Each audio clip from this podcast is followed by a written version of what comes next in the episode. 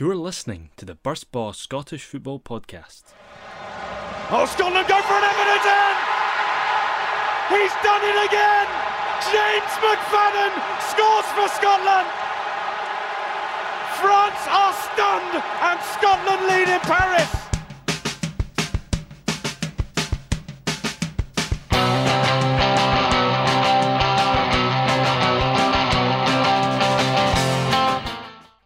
Hello and welcome to the Burstball Scottish Football Podcast. This week we'll be combing through all the action from up and down the country, uh, discussing the sectarian issue that has unfortunately come to a head over the past week. Uh, but first, I must welcome the panel. Hello, Tom McKinnon. Hi Ryan, how are you? I'm good. Good to have yourself on. Yeah, thank you for having me. Good stuff. I also have with me Callum Scott. Hello, Ryan. Thank you for having me. We're uh, training your vocal cords before uh, coming on the podcast. Yes, uh, it appears that uh, the podcast aren't a big fan of Kid Cudi, Pursuit of Happiness. Uh, it's, it's, my da- it's my dad's favourite song and everything, you know what I mean? So that's why I was, I was singing You it. Kid, no, Right. of course it's not. And finally, we have Andrew Gamba with us on a Sunday. Hello. Hello, how are we getting on? Doing good. Um, have you pulled yourself away from the PlayStation? I was more of a, I was a more of a day I was more of a day and night man myself. Ah, there we go. That's, There you go. that's a, another Kid Cudi drop in now. Nice. So we have our panel. Uh, I guess the only place to start is where the football began on Friday night at Dens Park. Dundee two, Hibs four. Uh, 100% record still for Paul Hecking, Heckingbottom. Uh, Tom, I know you enjoy your Dundee persuasion these days. Did you see any of this game? Were you at it? I, I did watch it. I wasn't at it. The um, the luxury of having it on BT Sport and watching it in a nice warm house uh, definitely trumped the fact that I could have been sat at Dens paying twenty seven pounds to watch it. Mm, I also my seen word. it. I was in the pub watching it, but I thought um, that was a wee bit of a missed opportunity for Dundee. Uh, Would you agree? Yeah, I think if um, Scottish football referees had uh, continued at the the low level they'd set themselves, it would have been four all draw. But understands that that probably puts referees in the situation that they can't win. But I can understand as a Dundee fan why you might be slightly annoyed you didn't come away with a point. Mm. Uh, aye, two goals chopped off for offside. Marginally has to be said, but the correct decisions in the end. Um, Hibs back into the top six, as I said, 100% record for Heckingbottom. Gamba, do you think that? Well, I think it's pretty evident he'll have uh, tougher challenges ahead of him, but it's a pretty decent start, isn't it? Yeah, absolutely. I mean, it's a potential banana skin going to Dundee. One of my all-time favourite footballing cliches. Is it a banana? Don't know. Let's take a look. Hmm. We need to get closer. But yeah, I mean, to come away from home and score four goals in it is, you know, a, you know, a fantastic, fantastic result um, f- for Hibs. Um, and you know, following on from the Aki's game um, as well, you know, they've, they've done fine. You know um, especially in a game like that to, to go. I mean, it was so comprehensive as well. By what about the seventieth minute, Hibs are you know kind of cruising with that three goal cushion. Um, be interesting. It'll be interesting to see how they, you know, how they'll progress and whether they can keep that run of form going and things like that. Um, I know they've got what uh, Celtic next. Am I right in thinking? Yes, the in the cup. cup. So it'll be interesting to see whether that kind of that kind of form from these games, whether it'll be a different approach or whether it'll be a similar approach he he takes into these games. I I, I think because it'll be the cup, I think it'll be a similar approach, but it'll be interesting. Do you think that? Are you well? I should should I say rather? uh, Are you worried Hibs are picking up a wee bit of form before going to Easter Road, a place you've never won at under Brendan Rodgers? Um, Saved myself. good save, good save. Um, yes and no, because obviously Celtic were playing a team today who had a very, very good record and they uh, swept them aside. But um, obviously there is that kind of, you know, not one Easter Road kind of thing hang, hanging over Rodgers going into a game against a manager who's on a good run of form. Um, I'm about as worried as I would have been if it was Lennon in charge, I reckon. Hmm. Uh, Casey, is it kind of just a wee bit of a free hit for Heckingbottom for the rest of the season? What do you think that his plans will be. Um, just sort of coming into the job halfway through a season where it looks like well they're not going to get relegated and promotion uh, promotion European spots seem just a wee bit too far out of reach. Mm-hmm. No, Ryan, uh, I think I made this point in the, the last podcast we did anyway to say that it's actually a brilliant chance for a manager to come in um, where he's no has to go one way or the other, you know what I mean? Uh, obviously, Hibs will at least want top six, you know, I, I, that's got to be the kind of the short term target, but it's not a disaster if he doesn't get there. You know what I mean? So it's I, I totally agree. It is a free hit. He can he can sit and he doesn't he doesn't have to hit the ground running. He has though two wins out of two and two convincing wins out of two. Um, so no, it's it's it's a good position for Heckingbottom to kind of uh, dip his toe in the water, uh, shall we say, uh, Scottish football, and then really build over the summer and, and have a good crack at it next year. So no, it's, it's a great opportunity for.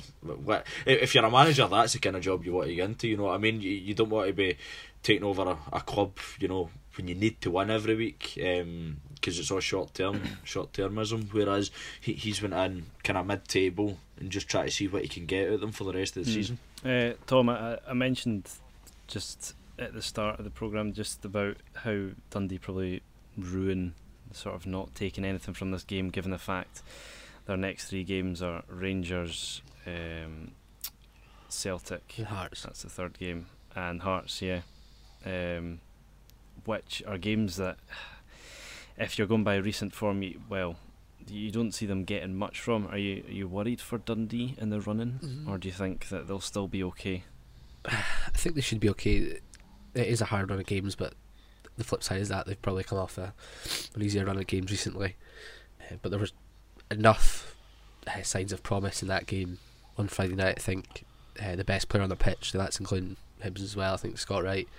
Obviously, I was waiting to you you'll see a lot more of him than me, but he I didn't really get much of a look at or too much of a look at him at uh, your club, Ryan Aberdeen. Um, but he does look like a phenomenal player. Hopefully, this uh, the t- compliance officer's tombola doesn't rule him out for too long, if at all, for a stamp at the end of the game. But that was silly. But apart from a bit of a blot on his copybook for what was quite a good game.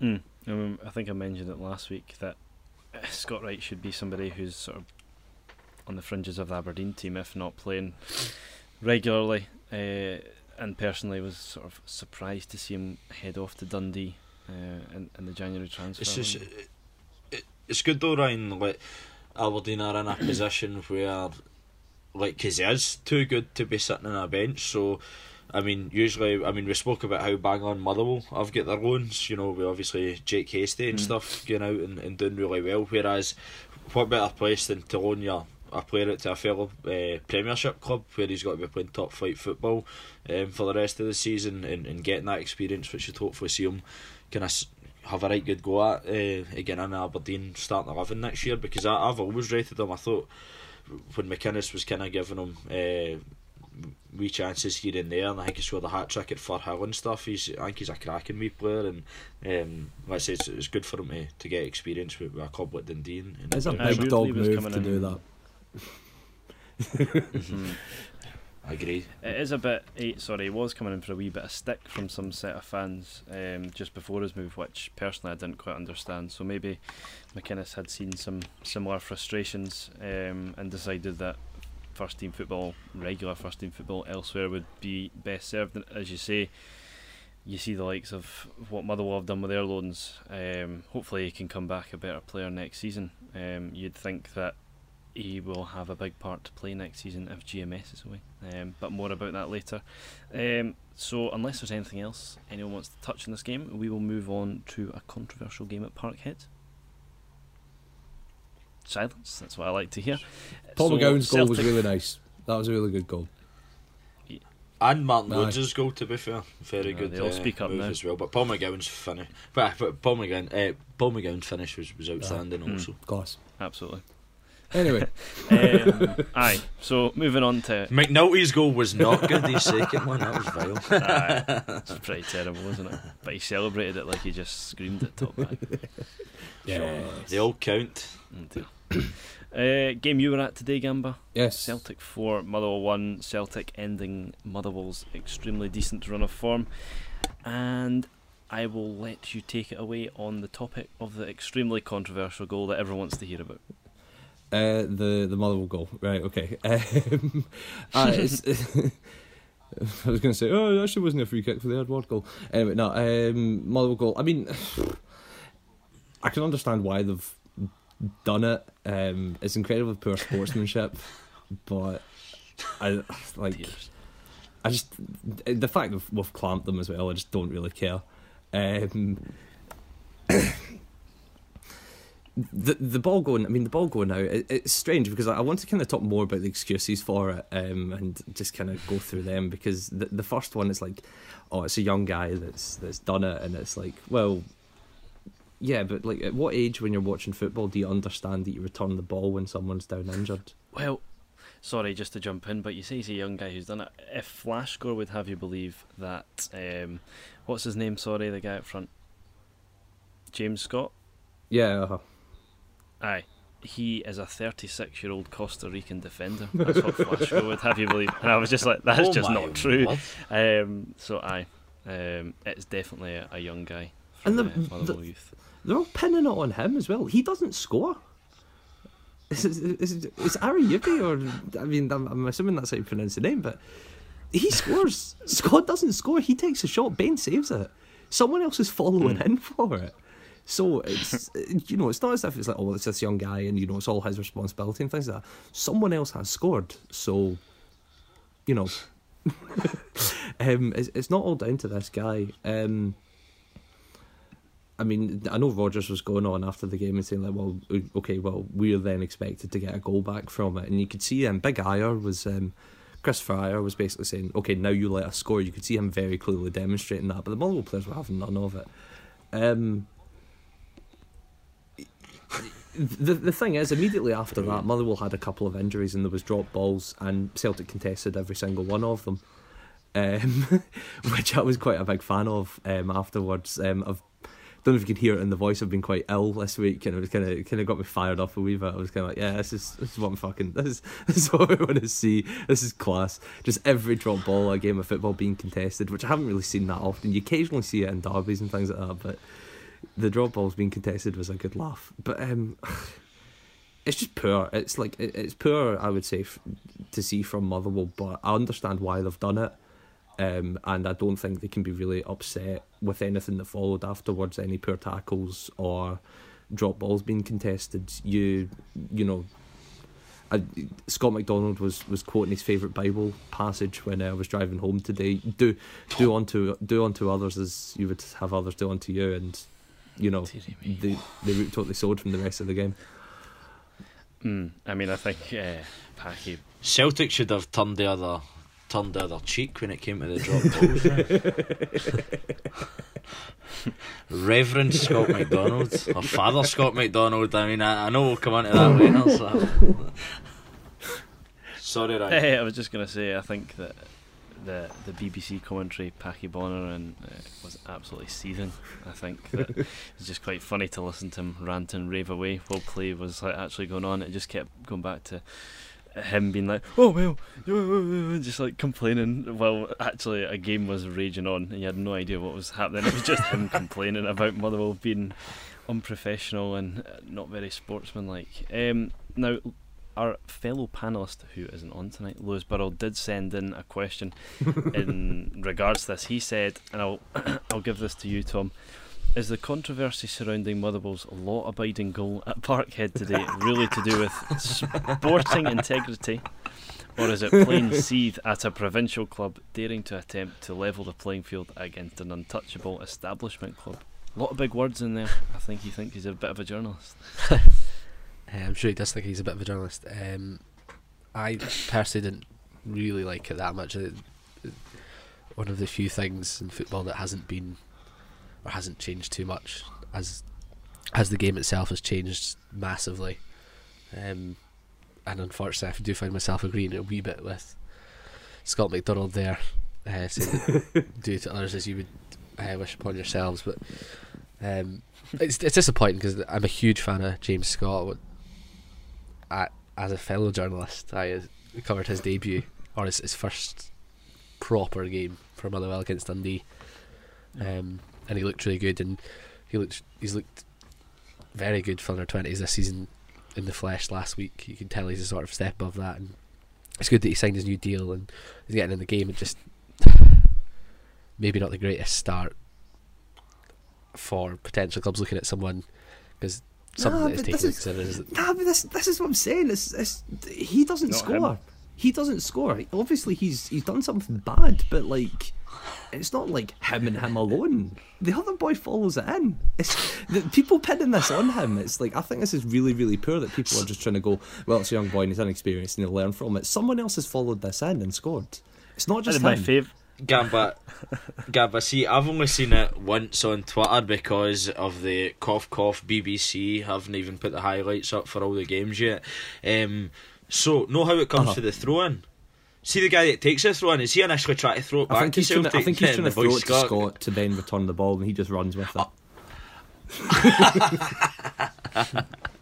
Absolutely. like, right, if it if it happened against my club, I would be absolutely seething, right? And I think Motherwell lucky that they ended up getting absolutely well, no pummeled. That's kind of a shame. Well, obviously, beaten convincingly. Um, at the end of the game, otherwise this would be a lot, lot bigger than it is. But it's still really funny. it's like it's just that Th- I actually- it's it's absolutely brilliant, and it's brilliant that Motherwell have had the balls. Th- to go this is the it. thing. I actually think the, the opposite is true for, for Lewis's point, um, or his question is very pointed question. Um, I think if this was in a game where it was Motherwell against Kilmarnock or Motherwell against Dundee or a Motherwell even against the Hibs, um, I think there would be the same level of anger, but there wouldn't be this excuse because it's not against one of the ugly sisters, so to speak.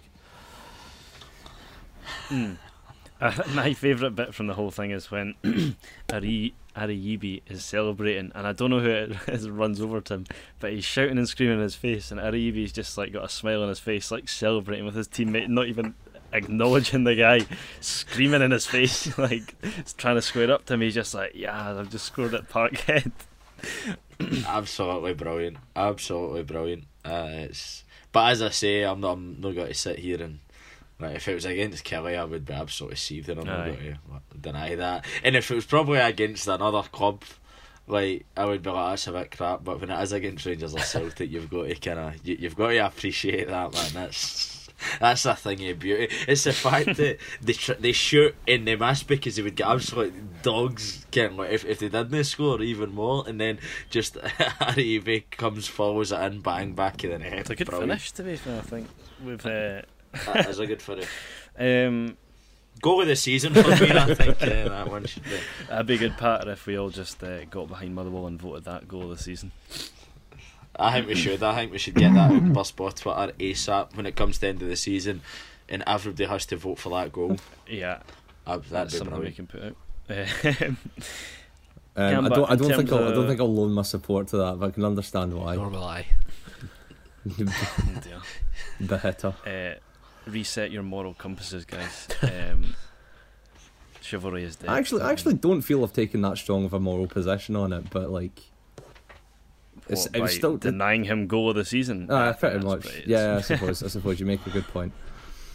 Um, in terms of the result for Celtic itself, Gamba, are you um, ple- pleased with Celtic's form at the minute? Can't get much better. Obviously, disappointment in Europe. I don't know if you want to touch on that. Where do you see um, Celtic's season heading? Um, well, for what remains, do you think it'll be a pretty comfortable run in? Uh, no, no, because there's quite there's there's there's quite a few interesting games coming up. Um, Aberdeen and Rangers are going to be very difficult games. However, we've got both at home, which is quite handy. Um, and we've also got Dundee um, away, and if we do what Hibs do, I think we'll be okay. I think a, a lot of people are kind of saying the league is done as a result of that Kilmarnock game, and as as much of a kind of energy release I had after that kind of game. Um, dear, don't Eight- go any further. um, eight points is still only three games, and then you're one point behind. So, you know, Quick maths.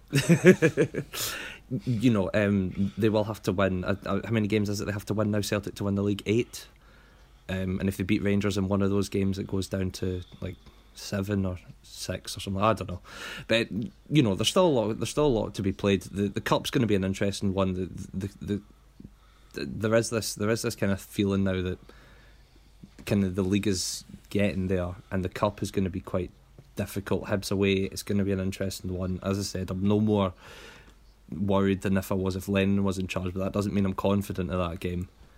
Um, I, I mean, basically, your answer was how do you see the rest of the season going, and my answer is I don't really know. I think we'll probably win the league. I think there's a very good chance of that happening now. The cup's still up in the air. You can never predict what's going to happen in the cup, and especially when I'm going to get my excuses in early. Especially when the referees are having a season like they're having, you never know. There's a there's a good X factor in a lot of those games. Mm, I think Celtic should just do the honourable thing and bow out of the Scottish Cup to give somebody else a chance. um, unless there's any else you th- want to make a comment on in your first Celtic game in a while, I will. Uh, oh, uh, Henderson. Henderson. Uh, talk about actual football being played. Henderson was was excellent. Um, uh, a bit of a strange lineup in terms of Celtic, actually. I mean, I know like Brown was injured. I think McGregor was what, rested. I think. Um, Bitton even made us. Yeah, I mean Bitton and Henderson in the oh. midfield. I was like, oh Jesus, like this is, this is seriously worrying. You're going against a form team playing a midfield partnership that just doesn't play first team games. Um, mainly because one of them can't get in the team and the other one's like a child, basically. um, but no, um, Bitton played really well for as long as he was on, and Henderson got the sponsors man of the match, and I didn't disagree with that at all. I thought he was excellent. Spot on. The future is bright.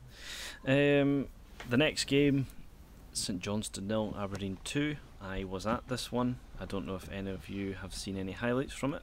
Yes. No. Yes. Cool. Uh, Shinnie, Shinnie outstanding. the Graeme Shinnie show. Uh, pretty professional performance from Aberdeen, to be honest. I wasn't. I don't know. It, it was a weird um, atmosphere in terms of even just my feelings before the game, it had a wee bit of an end of season feel to it. It was very hmm. strange, but that aside, pretty professional performance from Aberdeen. Um, I know St Johnstone are a pretty sort of shaky run of form, but it's um, St Johnstone at McDiarmid Park. Although Aberdeen have a decent record there, it's mm-hmm. never really a given. And I was pretty impressed with the the tactical setup and obviously. Shay Logan looks like he's going to be out for the rest of the season, so Dom Ball started at right back, and while that would usually have a a few fingernails shredded uh, on paper, he was absolutely outstanding. I thought, and two assists basically from dogged determination to win the ball back in, in midfield and drive forward with it. Um, I special mention to Dom Ball, who was terrific, and I think he's out of contract at the end of the season down in Rotherham. So I wouldn't be adverse to bringing him up in terms of just a squad player because I think he's this season anyway he's been pretty decent when he's been called upon. So I would not be adverse to that. Um, See, it's interesting, Ryan. I'm not sure if you have listened to the recent Mark Warburton interview with Simon Ferry. No, but Mark Warburton, I was really surprised. But I mean, Warburton really kind of massive fan of Dom Ball and said that a lot of the which I thought was surprising because I didn't really used to rate him, but I hadn't seen enough of him to be honest. But like he was saying that basically he was like so vital to how Rangers played and stuff, and we him missing the Scottish Cup final against Hibs. Now it was just interesting about how like Warburton seen him as probably one of the most key men in that Rangers team, which which I was I was quite surprised about. So he's obviously does offer something. Oh, absolutely. I mean, I think in central midfield he's a very, very good footballer.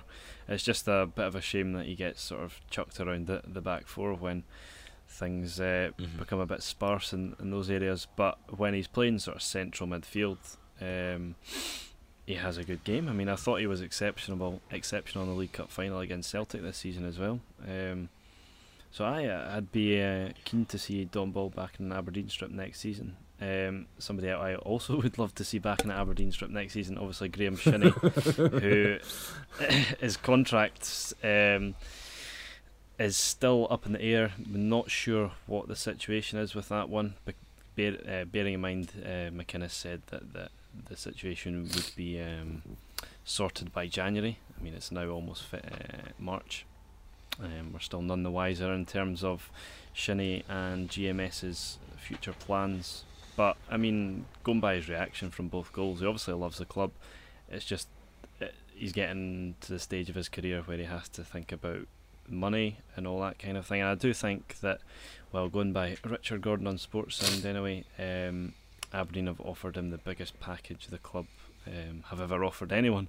I don't know how much uh, hyperbole, hyperbole that is because I think that would be about 10k a week if um, my estimations are correct. So he's obviously Jeez. wanting a bit of money, and there's a contract being offered to him to stay at Aberdeen, which would be extremely lucrative one, I'd imagine. Um, going by Richard Gordon's comments and just how much McInnes values him, um, and he's been excellent the last sort of five or six weeks. Whether that's just to put himself in the shop window or not, I'm not sure. But he is on as the Aberdeen's best player if everyone's at it, and I think it's key that he stays. If not, a bit like losing Kenny McLean, you lose a vital asset in the middle of the park, and you've got a, a big rebuilding job on your hands. Um, so it would be sad to see him go. Um, Tom, in terms of St Johnstone, for this, their bad form continues. I mean, they weren't terrible in the game, but it does look like they've just lost a wee bit of their confidence. Um, they've now sort of been dragged into this. Uh, well, they always kind of were, but the, the top six fight. What side of that do you see them falling on? Mm. I think it's probably similar to Dundee. That yeah, they've had they've played fairly difficult teams in the la- in the few, last few weeks. That triple header against Celtic never helps any club, and Mm. we saw that in the past with uh, Dundee United and Yes. Um, but their their games before the split are all all, all winnable.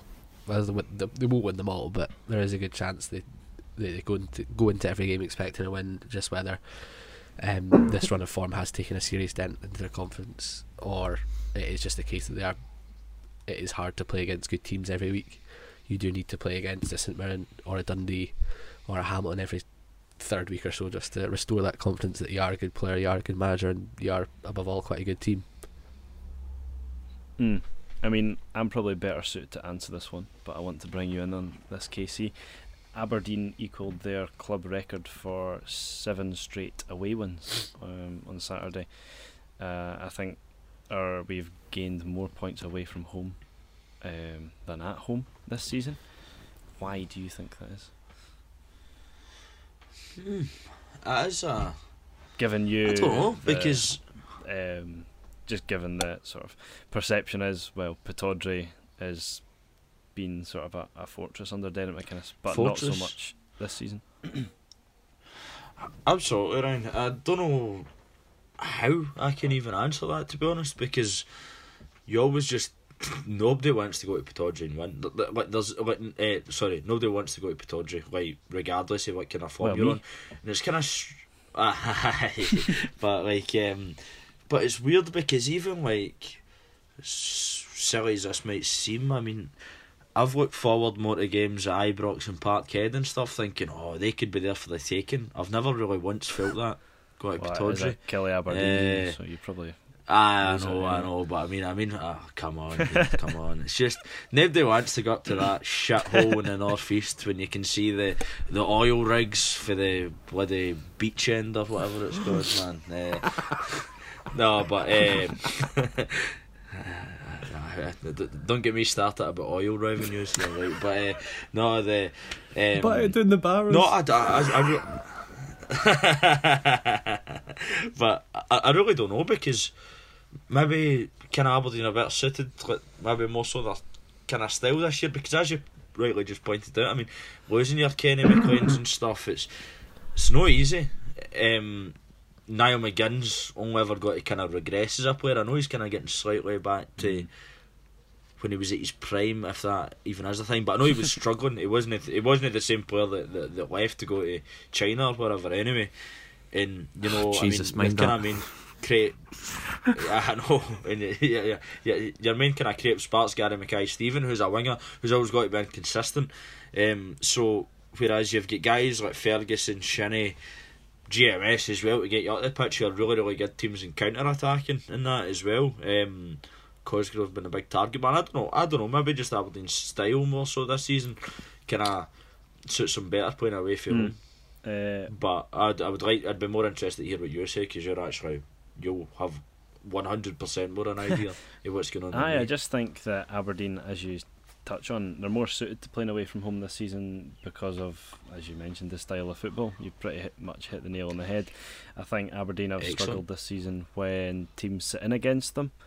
Uh, St Johnstone certainly didn't do that on Saturday, which is what helps Aberdeen in terms of performance. They, for some reason, enjoy when teams go toe to toe with them. Um, it sort of allows the wingers that space, um, and obviously Cosgrove up front can cause some problems as well. But there is a sort of lack of creative spark um, when looking to break teams down at home, as you've seen. Uh, Killie, well, we've not picked up a win against Killie at home this season. Um, St Mirren uh, struggled to win against Livingston at home. Uh, so it's it, it's definitely that I would say. But all in all, another good win for Aberdeen, seven in a row away from home, and I think I have to touch on Lewis Ferguson extending his contract to Aberdeen till 2024. So all in all, a, a pretty decent week for Aberdeen. Um, Brilliant. not so decent week for yourself, Casey. Unfortunately, you were at Livingston one, Killie nil. Um, is did the game pan out exactly how, the scoreline suggests? I mean, I've got no complaints here. Uh, Livingston, just want to put that out there straight away. Thoroughly deserved the three points. Um, despite we had we hit a crossbar three times, but Livingston had numerous chances to kind of kill the game. Uh, so just want to get that out there right away. I've kind of waxed lyrical about Livingston all season, and I'll continue to do so because they they were better than us all over the park. Really, should be noted though that we did change the team up a lot. Um, I mean, our two fullbacks, Millen and uh, Callum Waters, have played like three Premier League, uh, Premiership games between them. You know what I mean? So you were always going to struggle. Findlay just back for injury, so that back four's never played together. You had McKenzie back in the team, who actually played well to be fair, and then you had Boyd back in, um, who was pretty poor to be fair. Uh, I don't know. It's, I thought we started the game quite well. It looked like the players were up for it. Uh, we moved the ball about, passing it. and then Livingston just kind of g- grew themselves into the game, and we ended up. what? What's so funny? I'm just glad you clarified that by moving the ball about they were passing it rather than with their hands.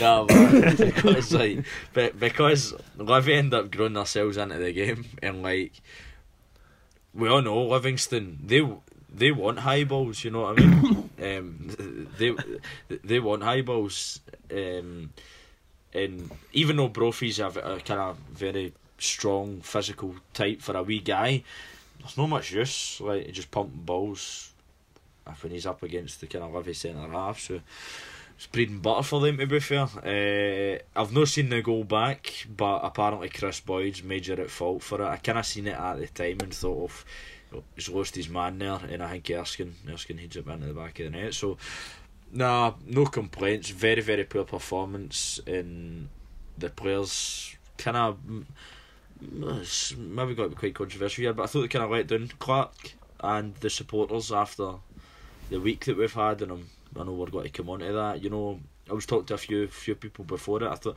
no, wait, we're going to lose the other day. You know what I mean? Everybody's got to be up for it because they want to. Um, they, they want to get the win for Clarke. Not that they ever wouldn't want to get the win for Clarke, but there's even more uh, a motivation to do so under the circumstances, and we didn't really do that. Um, and nah, I just uh, I thought we're poor, but as I say, I mean, you you made like six six changes or whatever. Um, so we, we're always got to struggle, but now all credit to Livingston, they thoroughly deserved it. I mean, Tom, does it just seem like Killie are going through a wee bit of a phase that most teams do outside of Celtic in terms of injuries? Uh, obviously, they've had a few decisions go against them, especially at Ibrox on, on Wednesday night.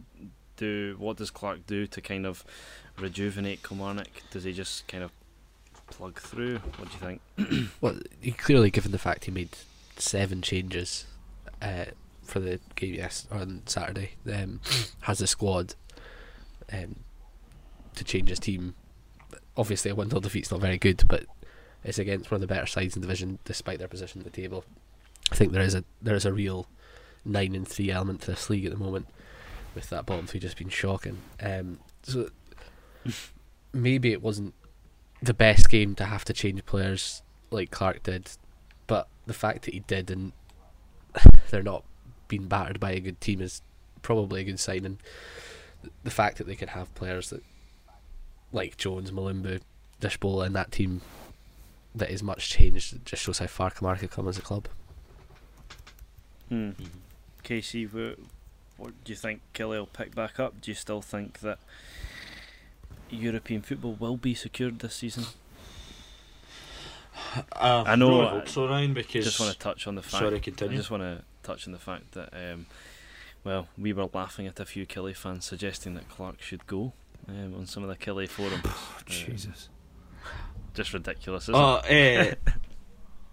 aye, right, aye. wh- wh- Is this? Did I speak to you about this before? Aye, well, you sent a screenshot of one somebody, a few people suggesting on I don't know what one you were on, but a Killie forum suggesting that Clarke um, his time was up and he can't, uh, Oh, can't right, well. the players anymore. Aye, right. Well, the, the the backstory behind that is that the forums get a raw deal, right? But the forums are actually alright at times. You still get some moon moon units on it and moon howlers, but the the Facebook page is a 30, 40, 50 times worse, right? Because anybody and anyone's on them, you know what I mean? People who couldn't tell you who were playing Saturday. I remember on the Facebook pages one week, somebody was like, "Look at this! How shocking!" um, the, it show- it shows how much Sky Sports care about Scottish football, and I'm thinking, well, I can agree with that point of view, but let's see what this clown's talking about. Why, why is there no fixtures for this weekend up? Oh, it's an international break. Like, how can you not even know that you're not playing on the Saturday? But anyway, one of my mates went on to last night and just posted, um, and just posted saying that. Uh, I- I'm sorry, but but Clarke has to go after that, and like the just the amount of bites that he got was unbelievable. It was just, it was brilliant, and the thread's since been taken down uh, for, for the Facebook page. Just people being like, "How dare you? Uh, if it wasn't for him, we'd be relegated. How dare you speak that way of our leader and all that?" Like just just totally at it. It was it was it was pretty funny, uh, and then me and a few of my other mates were commenting on it, just winding him up and saying, "Oh yeah, how can he be a real fan and all that?" But just you know, Celtic Daz kind of types, those kind of guys who just who just haven't got a clue. And I think were calling Mick a spice boy in that, which is quite funny as well, which which he probably is. So so I actually agree with that. But no, everybody's fully behind Stevie Clarke. I, I will not support the idiots that were wearing those masks, so I was kind of cringing a bit when I seen that. I was like, oh dear, oh dear. at least uh, but I support the banner. of him smiling. I know, and it's the it had like a neck on it as well. The mask, I think. Which is the, I, I I know who made the mask. I know the I know the people who made the masks. The mask. But uh, uh, uh, they- they're in a printing shop, so that's all right. They're getting the business. But I personally wouldn't have worn any of them. Um, I know everybody's behind Steve Clarke. Big thing is our season's kind of.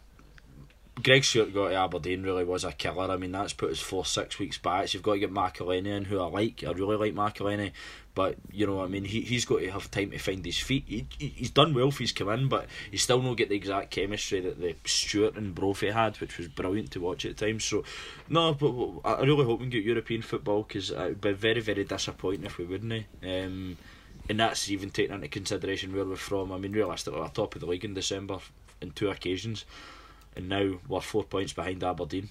Uh, so fourth is a minimum for me. Mm.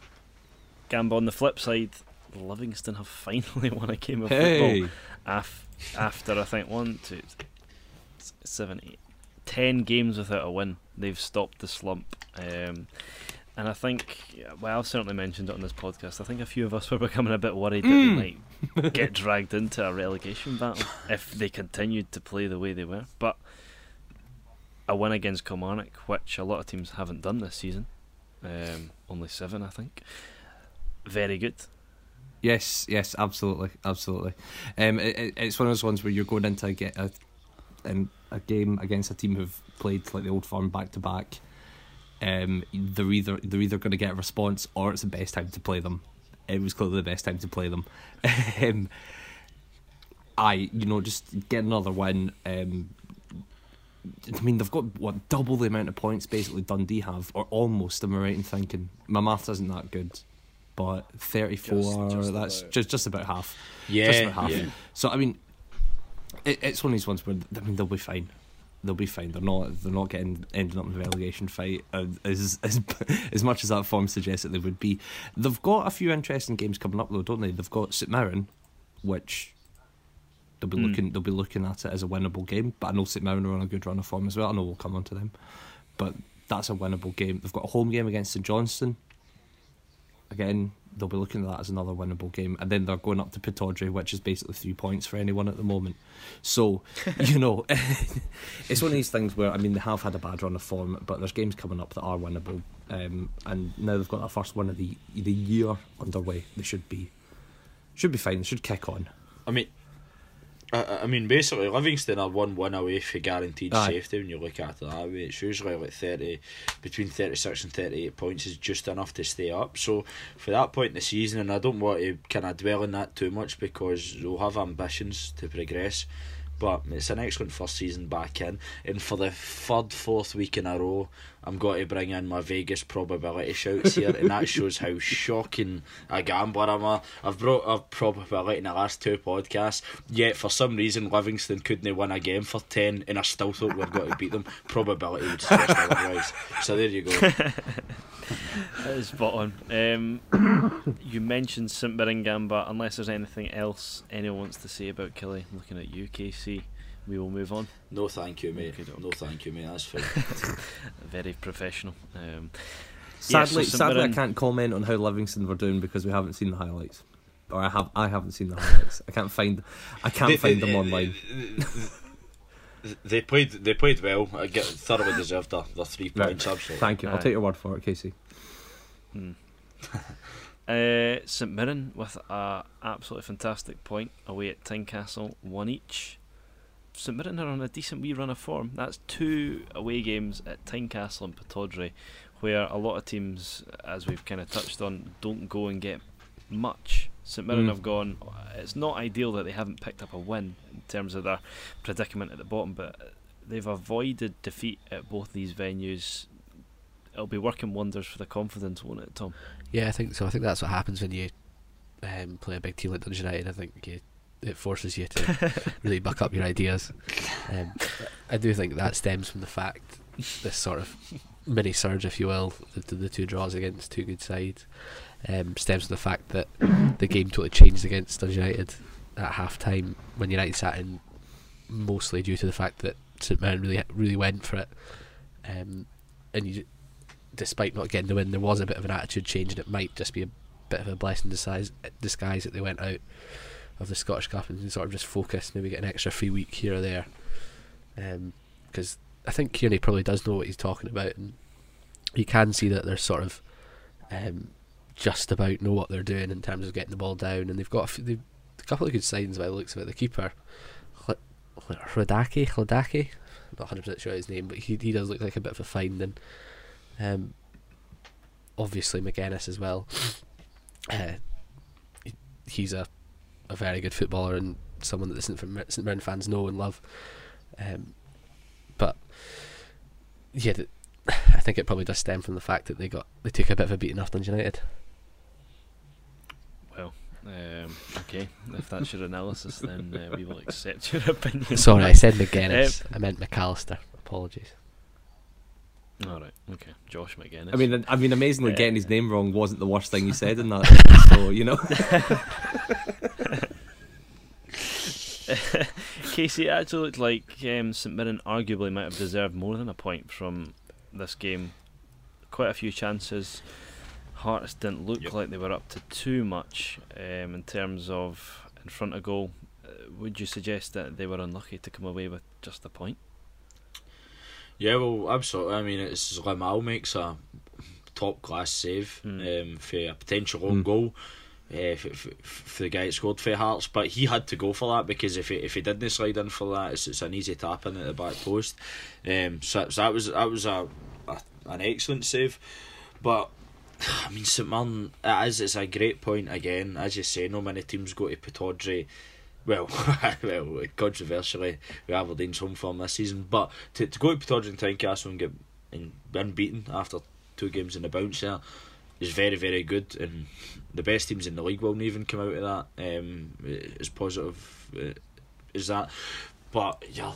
It's just the- marking for the goal is just awful. Like, see when you're a team at the bottom of the league and you've got to scrap for everything, and guys in so much space, twelve yards out, free header, Mm. bang back of the net. It's well, not even twelve yards out, so in between the the six yard box and penalty spot. Like you just that's criminal. It really is criminal. But but to be fair, a lot of teams can down one 0 at Tynecastle. That's you, but they can back up and and and get the equaliser. And I'd say it definitely was a deserved point. Uh, again, I say every week. I think that Hearts are pretty reliant on Naismith, and I think the Naismith head and shoulders above everybody in that team.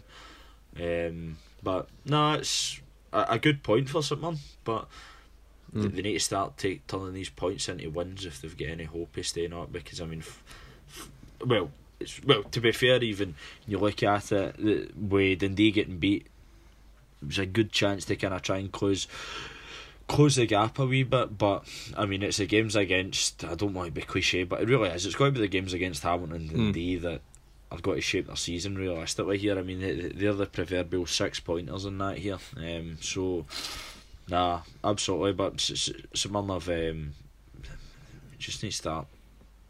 Well, they need to start scoring goals as Mhm. well. Well, this is. I mean, we Uh, know we touched on it with the the Livingston game that they've got coming up. After that, they've got Kilmarnock, St Johnstone, and Dundee, and f- form would suggest that the only game they're going to pick up points in, and that game's going to be the Killie game. Oh dear. no doubt, probably. Um, you and then and then get Wilby time for Clarke to go if that happens. By the way. oh dear. Um, aye, you mentioned it there. Um, you touched on it there, Casey. That Zlamal made a very good save.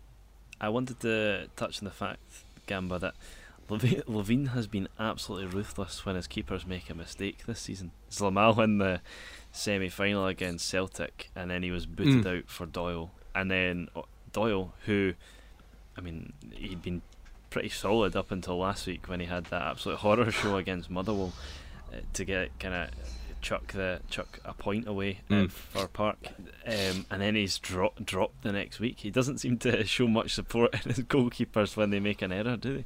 It might be one of these he? things where it, it, it, it, it possibly, but he could also be looking at it in the case of there's not much between these guys.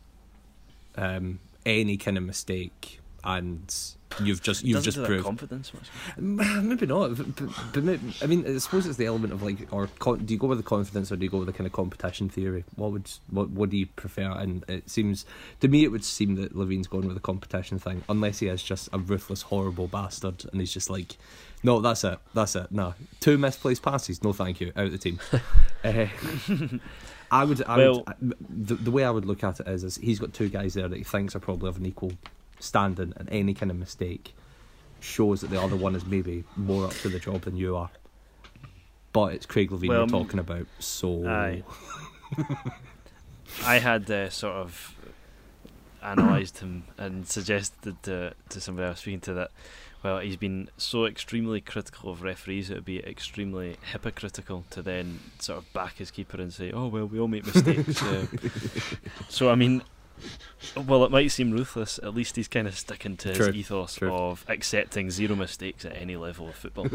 uh, I think that, I think that if uh, if Levein bought into the competition theory, then he would probably try to field the two of them in typical Craig Levein manner. There, to be honest, if, if, if Sacrifice he the rated them both, like, both I probably would man.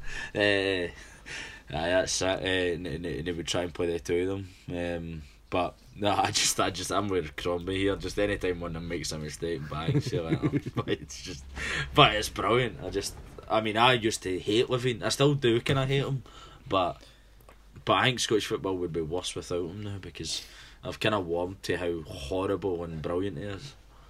Yep, spot on. Um, I was just going to touch on Hearts' sort of run of three games, Tom, where they've played uh, Livingston at home, Motherwell away, and St Mirren at home. Three games that earlier in the season you would have to argue that they'd be winning all three. They've not won any. Do you think that uh, this kind of form is going to cost them a European spot?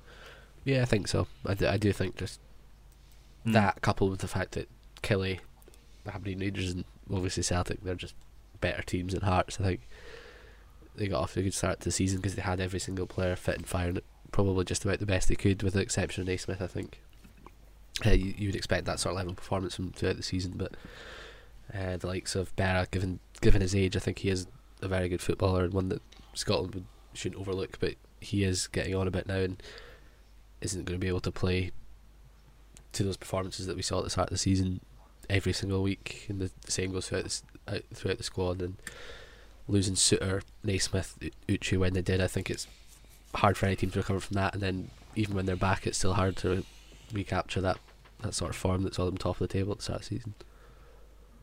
Yep. Um, final game of the Premiership weekend Hamilton nil, Rangers 5. Uh, emphatic win for Rangers uh, without Morelos, it has to be said. I don't think anybody would have backed Rangers to score five goals in a team that didn't feature Morelos. Tom, I know Mhm. you you seen this one.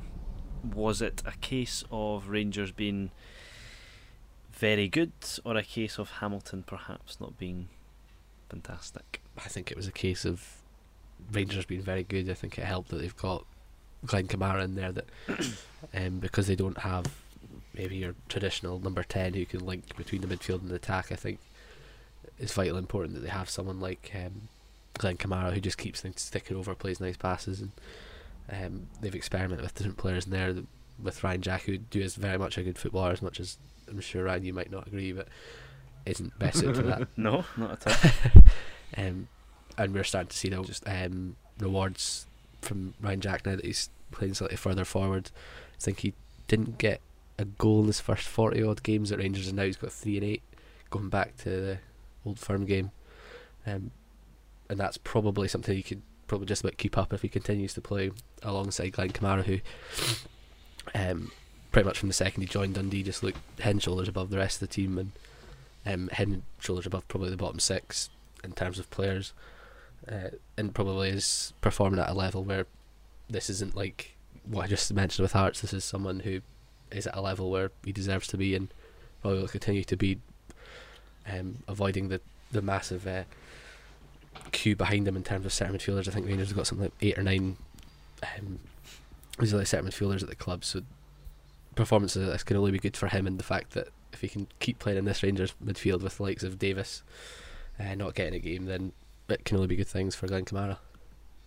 Mm. In terms of Hamilton KC, uh, Brian Rice was very open about the fact that he, he wanted to change Hamilton's style of football, and I think the Hamilton fans were very receptive of that. Do you think that maybe it doesn't work in these kind of games?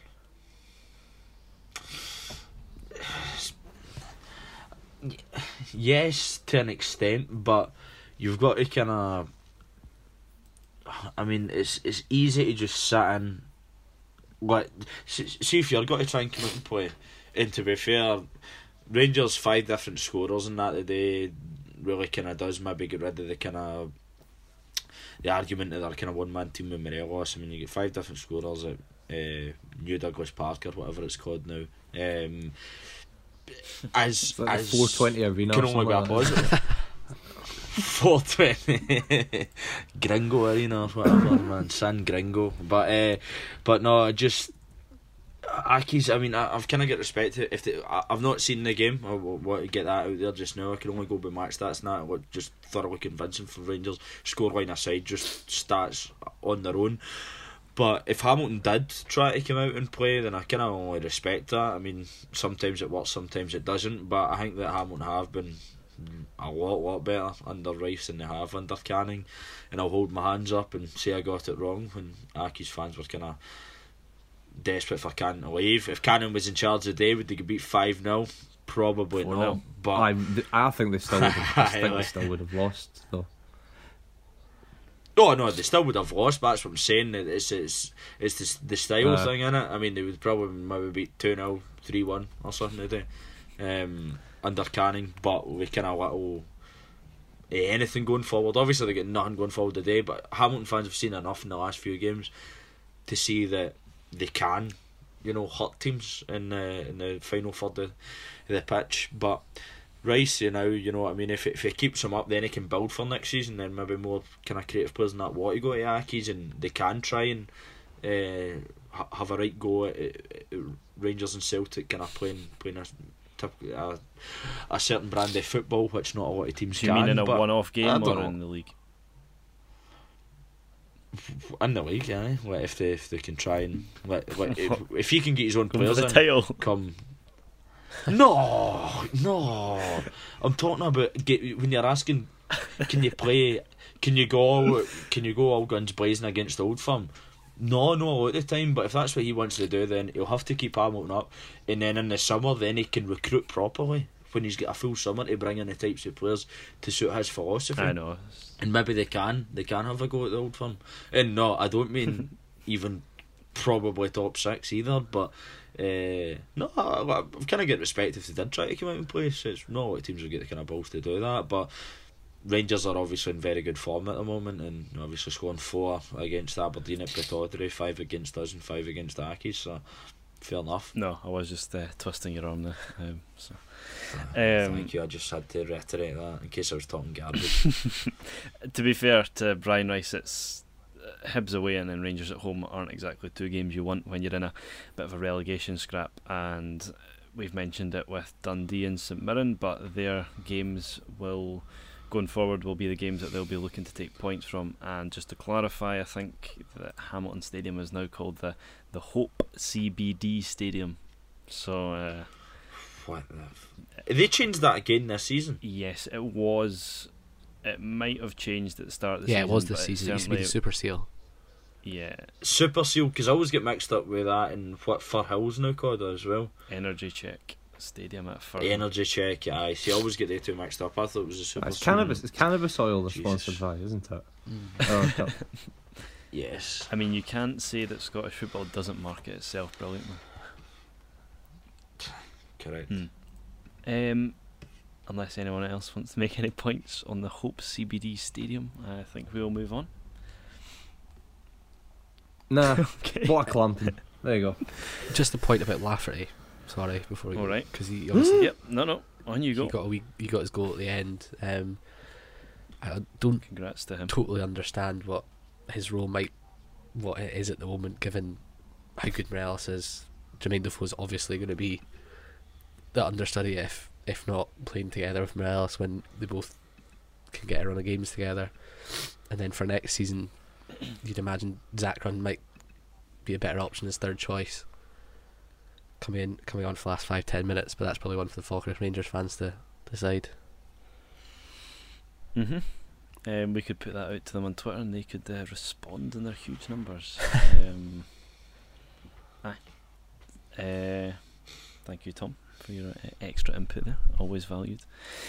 So we will move on to our discussion bit of the podcast, where we will be speaking about sectarianism in Scotland. Unfortunately, Oh boy. last uh, last week after the Rangers Kilmarnock game at Ibrox, Steve Clarke, with a very hard-hitting press conference, um, revealed that he was subjected to sectarian abuse from the stands, um, which has led to this coming to a bit of a head in terms of discussion in around Scotland. Uh, I think we all know it's a bit of a plague in Scottish football, uh, Scottish society in general, but um, this week, due to a manager sort of calling it out and sort of tackling it head on, is why we are speaking about it, which in itself is a good thing.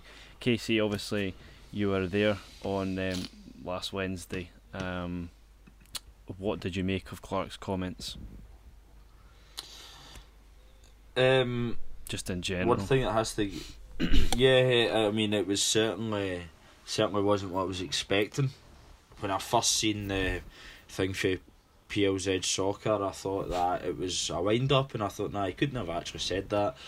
And I was in the car, and obviously, you know, I've kind of tried to stay off social media and stuff. So the person I was with had to actually search Steve Clarke to see what would come up, and then we seen it all come in, and thought, oh my god, he actually has addressed this, and I was like, that's absolutely brilliant.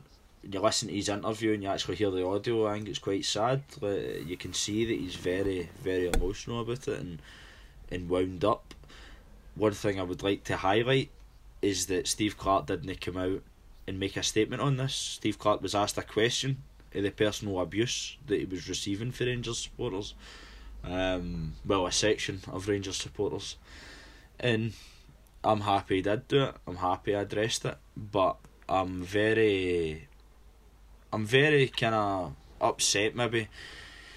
The, how this is almost kind of turned into a joke in some ways, and uh, Mm. people are trying to justify this for me vile abuse that has got no place in this this society whatsoever. If this was for one minute, uh, somewhere in America or Russia where we like to go on our high horse about racial tensions, and could you imagine somebody trying to defend somebody racially abusing somebody would be saying what a bunch of backward bastards they are.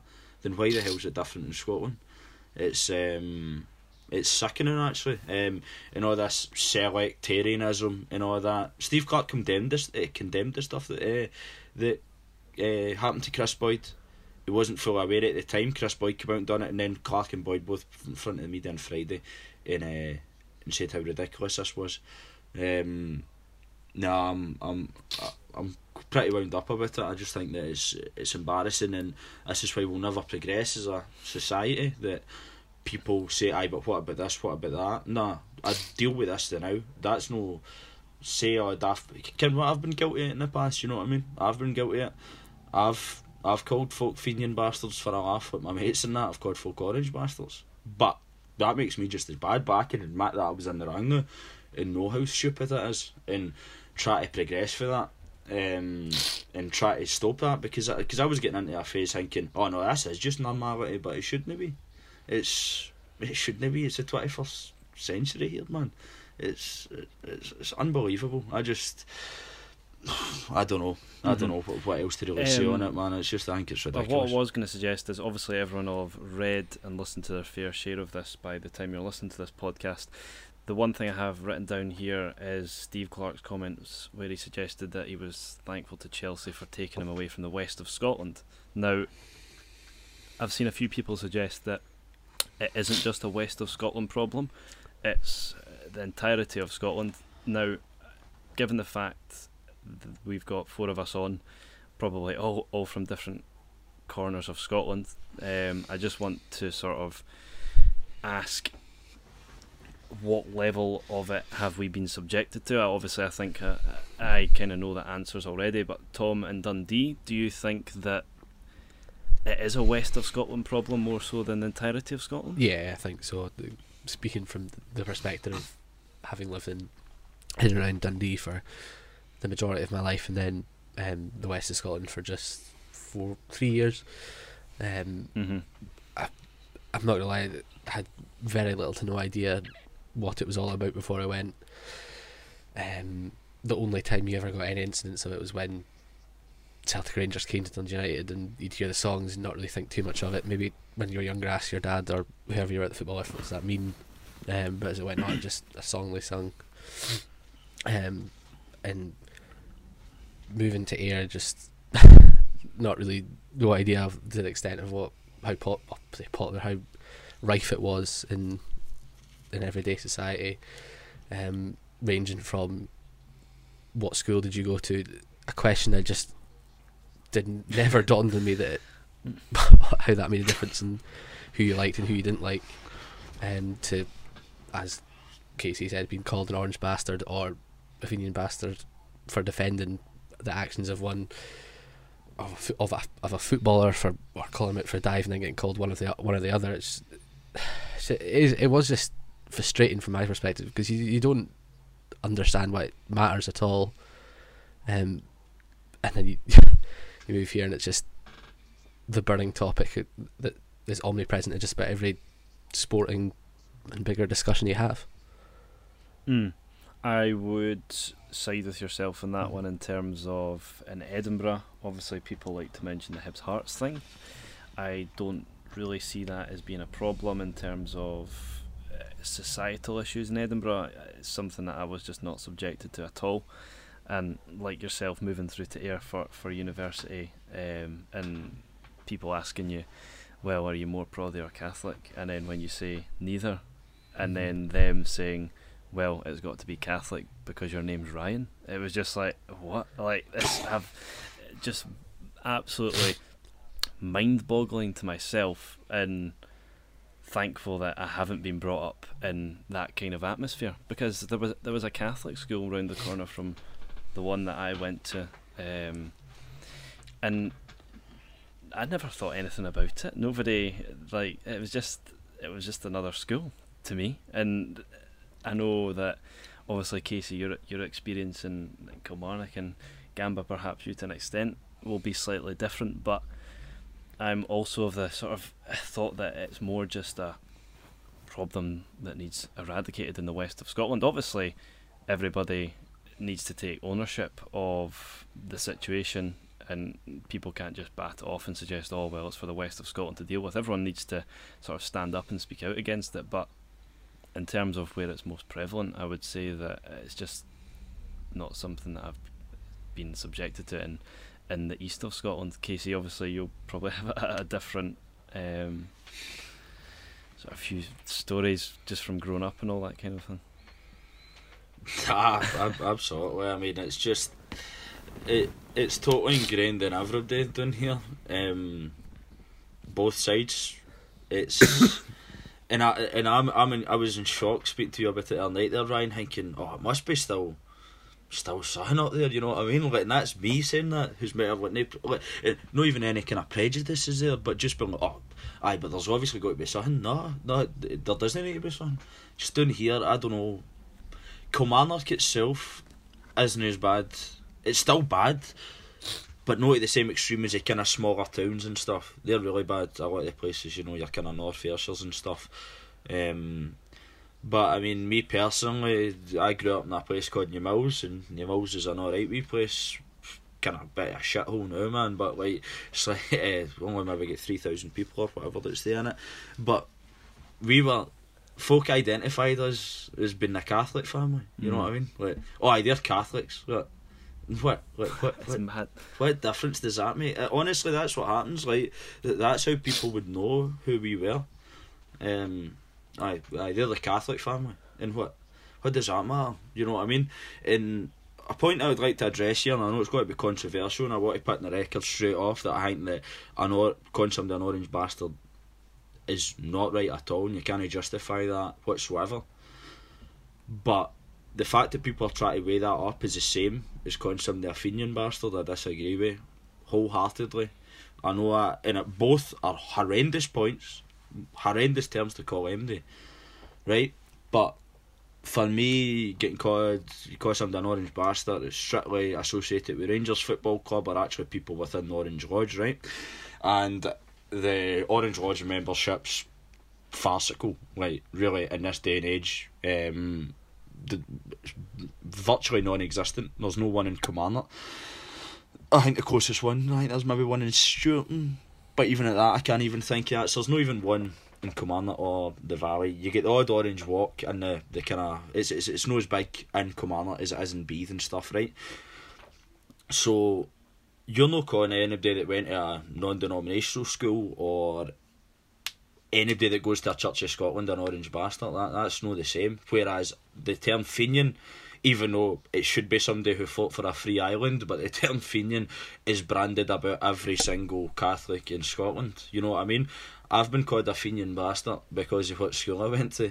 I've only been called an orange bastard because of the football, because of mind numbing Celtic supporters who seem to think that anybody who doesn't play in green and white or anybody Fairshire is automatically a mini hun, thus associated with Rangers. So I don't see they two they're both bad terms, but I don't think that they're comparable. Mm.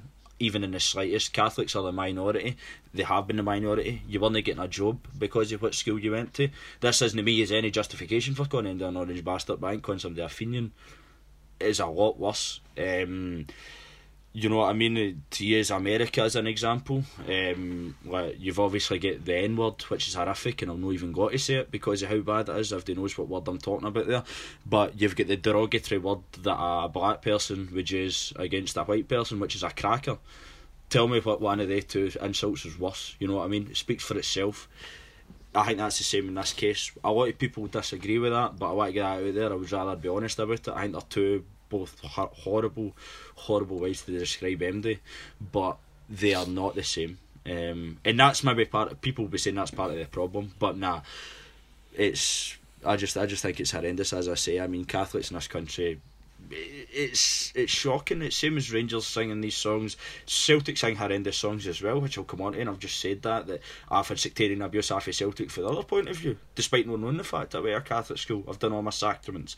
My uncle was a Monsignor, which half the people listening couldn't even tell you that was. For the record, it's somebody quite high up in the Catholic Church, in between a bishop and a priest.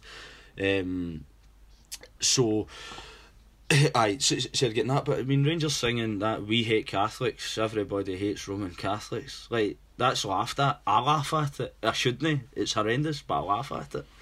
If that's any other, if that's singing about black people, Jewish people, Asian people, it's front page news in Scotland, it's laughed at. That's a, that's the problem. Mm. Well, the thing I have down here is, well, I've noted down the next question that I'm going to ask you guys is how do we eradicate it? And I've got from me personally, first of all, from everyone, what about it needs to end because there is no point even having a discussion about eradicating it if everybody is just going to say, well, what about this? What about that?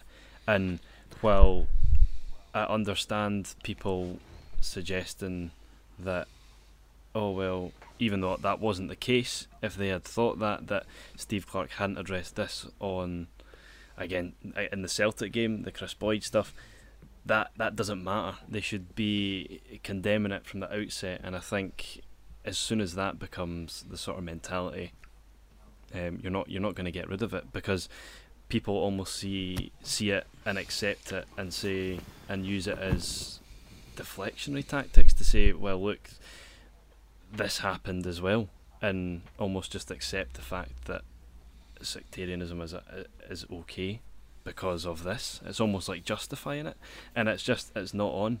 Um, the question I have here, Gamba, is would strict liability fix this?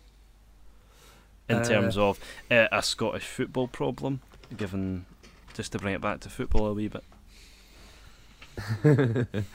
uh, yes, yes, it would. However, it would just be it would fix a symptom and not a cause.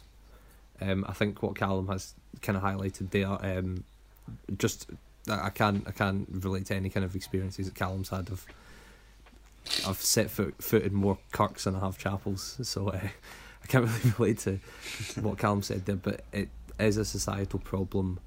I think specifically to the west of Scotland. Um, if there was a strict liability thing, I would think it would go some way to kind of solve it at football matches um, because there would be a kind of self policing there. But I don't think these attitudes and things like that would still. I think these attitudes would still be there. Um, I think you would stop hearing it at football matches, but would it stop it overall? Probably not. Mm. Should it be done? Yes, probably. I mean, obviously, it's a as you mentioned, it's a much wider societal issue. And I mean, I think Glasgow at one point was dubbed the murder capital of Europe because it was, and I think uh, the government introduced a, a set a special police section to deal with that, and it's completely and utterly reduced it. And I would suggest that almost something similar to deal with sectarianism in Scotland um, would work. And does it come from just education? Because uh, can you educate the uneducatable, um, Casey? Does, what what do you think? How how do you, how do we get rid of it? Well, first things first. As pessimistic as this will be, I don't see it ever changing, which is a sad, sad, sad statement to make. But I fully believe that if it was going to change, it would have changed me now. It's not going to happen. look at look at how this has been treated. People are laughing at it. People are slagging Steve Clarke and Celtic fans are the same and been like and Boyd doesn't help it. When Boyd came out and said, even though he was trying to reiterate that it still is unacceptable, but Boyd's saying, "Oh, that's what Rafa Duck's back to me. It's banter. It's no banter. Being called an orange bastard's horrible. You know what I mean? Like you shouldn't have to put up with that. Being called a Fenian bastard's horrible. You shouldn't have to put up with that. I think that as a societal issue, um, but I've almost changed my stance entirely, and I think that football is a big, big part of. Um, it still lingers, but it's a football that gives everybody a chance to vent at it. It's um, you look at these things, you look at orange walks, you look at Republican marches. The people who are following them are all kitted out in Rangers and Celtic taps. Mm. That's the that's the issue here. It's um, it's dafties, total idiots, man.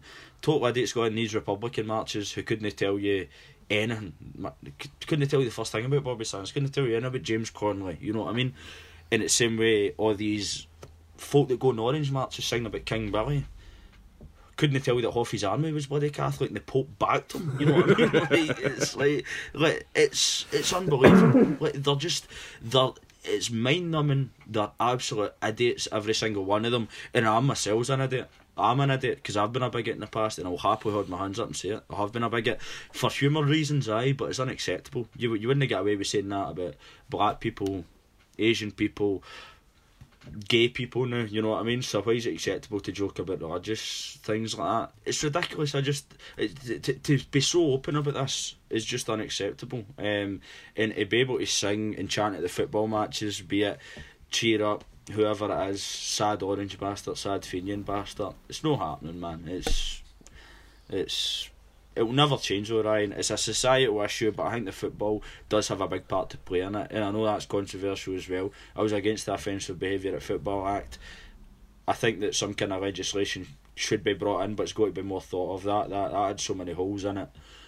It was it was ridiculous. It was like a sieve.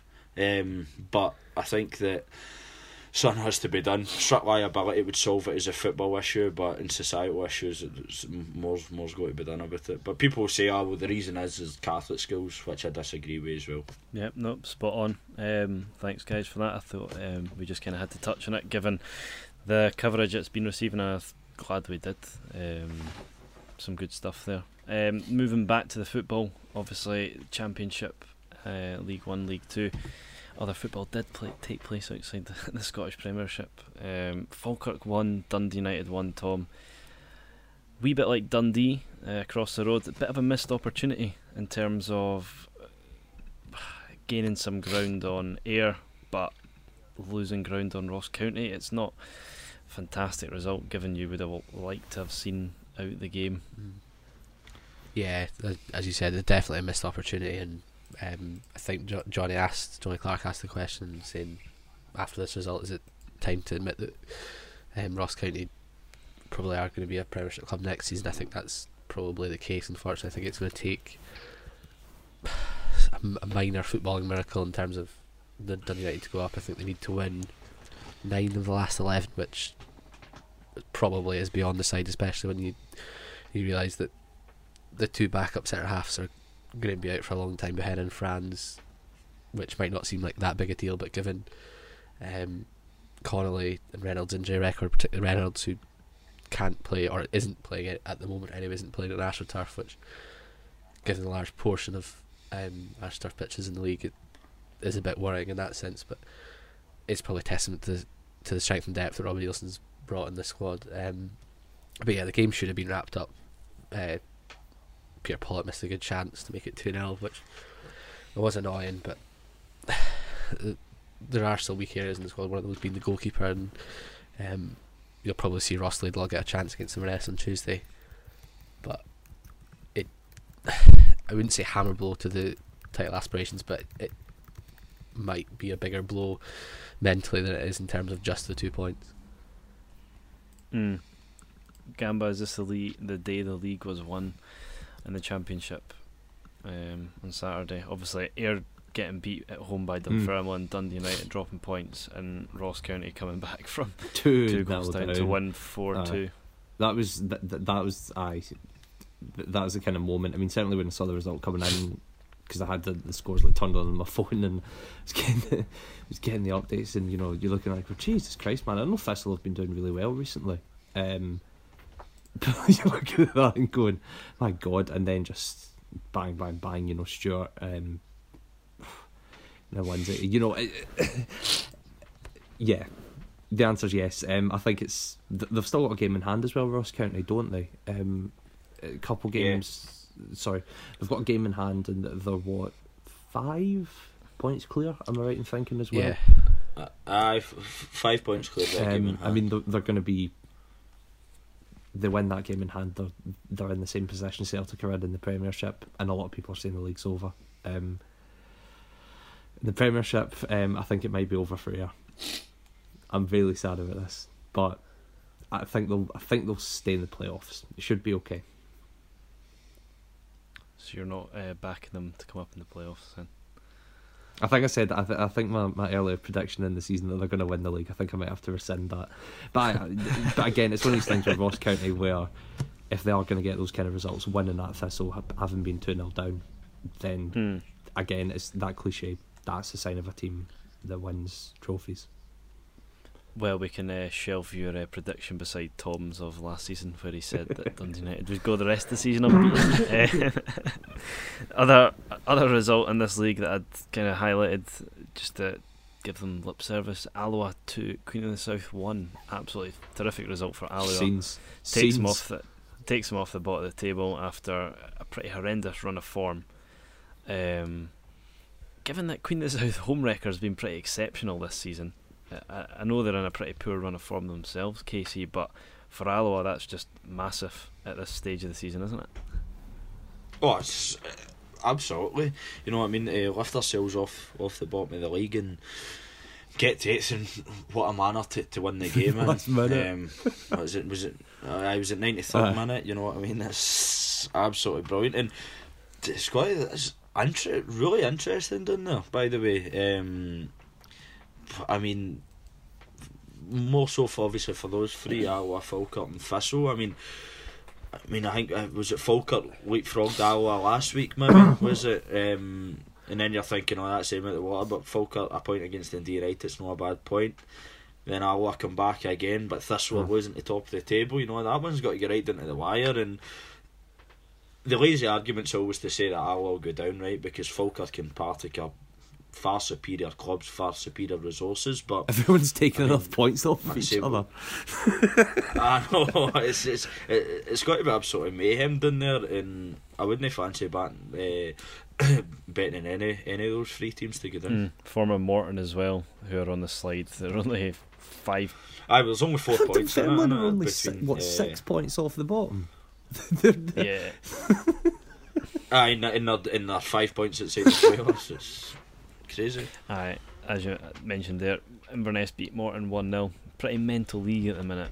Um, another mental league, League One. Every single team scored um, this weekend. Uh, just quickly run through the results. Arbroath, who 16 points clear, maintain that advantage at the top of the table with a 3 2 win over Airdrie. Um, I think Bobby Linn got a hat trick there. Uh, Brechin 1, Stranraer 2. East Fife 3 Dumbarton 4.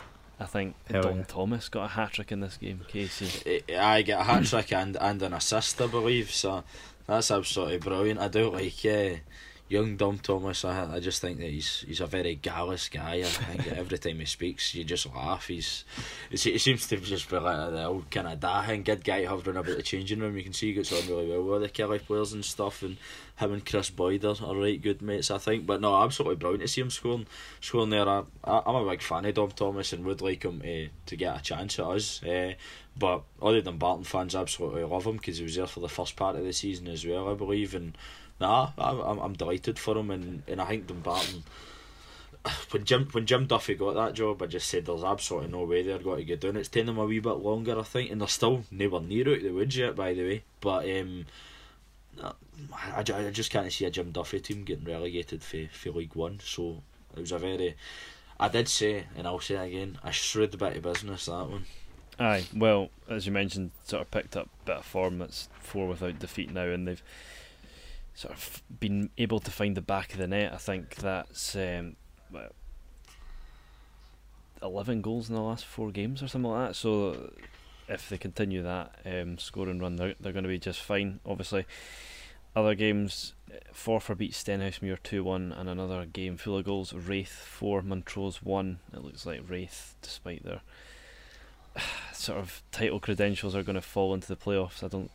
I think it's pretty impossible. They're over going to overturn a, a 16 point um, deficit. Uh, I, I don't know if anyone wants to go out on a limb. I'm looking at you, you here, Tom, um, and suggest that they will. No, no, I'll uh, keep them for Dundee United exclusive. okay, very well. Um, aye, so looks like Arbroath are pretty much going to trump the, that league. Be good to see Arbroath in the championship next season. Actually, a bit of a, a different kind of outfit. Um, I was just thinking that myself, Ryan. It is. It's got to be mental seeing them up mm, I don't think they've ever been as high as the championship. So fantastic for the club, but let's not get ahead of ourselves. They might uh, lose their next. Well, I don't games. give them the Ayr United kiss of death. Hmm. uh, League Two, Annan four, Albion Rovers nil, Berwick nil, Elgin three, A- a- and I, I just want to pick up on these two teams. Actually, we always seem to speak about Edinburgh City and Peterhead sort of trailblazing the way at the top of the table. Clyde just tucked in behind them, but Berwick and Albion Rovers this season have just been utterly garbage, haven't they? I mean, that's five wins between them all season. And I think that's a hun- 123 goals they've conceded beth- between them. Oh my. Uh, it's not great. They're both on a shocking run of form and are getting absolutely bodied every week. It looked like um, the decision for Albion Rovers to bring in loads of players from junior football hasn't really paid dividends. Um, I think they can almost use that as an excuse. I'm not sure what Berwick can use. Um, but it Berwick like have something at the start of the season with like there was like directors or something like that. Something at boardroom level that was just like mad. There is an excuse. There's an excuse somewhere. There is somewhere. Yeah, aye, you're right, but I can't think it. Johnny Clark listening will be absolutely kicking F out of whatever device he's listening to this Mm. on because he'll know. Because he covers Berwick, Yeah. doesn't he? Yeah. With his paper. Yeah. So, jo- jo- Johnny knows, Johnny knows. Johnny, tweet in once If you you're listening, Johnny, I hope you're enjoying your roast. Um, hope you're not spitting out your potato at us not knowing what happened at I think the rest of the podcast is watching the Real Madrid game at the moment. So Dear. Los Blancos. Yeah. They, they couldn't be bothered coming on, Legends, so Franco's watching the- 11. the spectacle instead. cool. Um, aye, other results here were Edinburgh City 2, Cowdenbeath nil, Queen's Park 1, Clyde 1, Stirling nil, Peterhead 1. Um, quite exciting at the top in terms of Edinburgh and Peterhead. Looks like it's going to go right to the wire. Um, mm. I just want a name from each of you who's going to go up in first spot. Tom? Edinburgh City purely because I've got ten pounds on them and a few Do other you? teams going up this season. Who are the few other teams? Uh, well, I said going up. I meant win the league. I've got Manchester City to win the English Premier League, Bayern Munich to win the Bundesliga, and Barcelona to win the Liga. You'll be thankful for Dortmund's recent run of poor Yeah, so four uh, four giants of What- European football. What price is Uh, that coming in at? it wasn't at the start of the season. It was just after Man City lost two game the two games over Christmas. Uh, tenner on, 120 Alright. odd back. Not bad. Ah, decent. Very nice. Casey, wh- who's your who's getting top spot? I mean, I will. well, Peterhead have got their game in hand, haven't they, as well? Yep. Uh, hmm. Still think Edinburgh City will do it. I just think that they've been. I would, I would love Clyde to get promoted. Get a wee soft spot for them for some reason. Uh, but I just think f- five points. But then again, they've got a game in hand as well. We can not too much in it, but I just I, I think the Edinburgh City will still do it. But I'd like to see I'd like to see either Peterhead or Clyde. Obviously, Annan as well will be in the playoffs, but one of them come up as well. But I think that Edinburgh City will win the league. And finally, Gamba. um, I will, despite all my Falling dis- asleep. uh, d- despite um all of my everything in my brain saying it will be Edinburgh City, um, I'll say Peterhead. because they have. I mean, th- the thing that's going through my head is basically Peterhead have been here the past couple of seasons, and it's like, okay, they'll do it this year. They'll they'll do it this year, um, Mm. and the way of looking at it is that either they're bottle merchants and they'll bottle it again. However, I'm going to look at it where I'm say they've gone through that in the past. They'll know how to overcome the problems this year. Mm. I mean, I Aberdeen in cup finals would tell me that's not the case. So uh, I'll go for Edinburgh City. Um, and I think with that, that rounds off the podcast. So Mm. thank you all for joining me, you, Casey, especially. Thank you. That's fine. I'm not, not turning up again. Well, Gam, I'm afraid uh, you support one of the ugly sisters. so, ah, I suppose. um, I suppose. Not wanted. True. True. but but it is it was fantastic to have you on a Sunday. Mm, yeah, a rare occurrence. Just leave it at that. Indeed. and Tom, thank you very much. Yeah, apologies of suffering the effects of living living with a dog despite being allergic to a dog, so sniffling and coughing. Not very nice on your mum.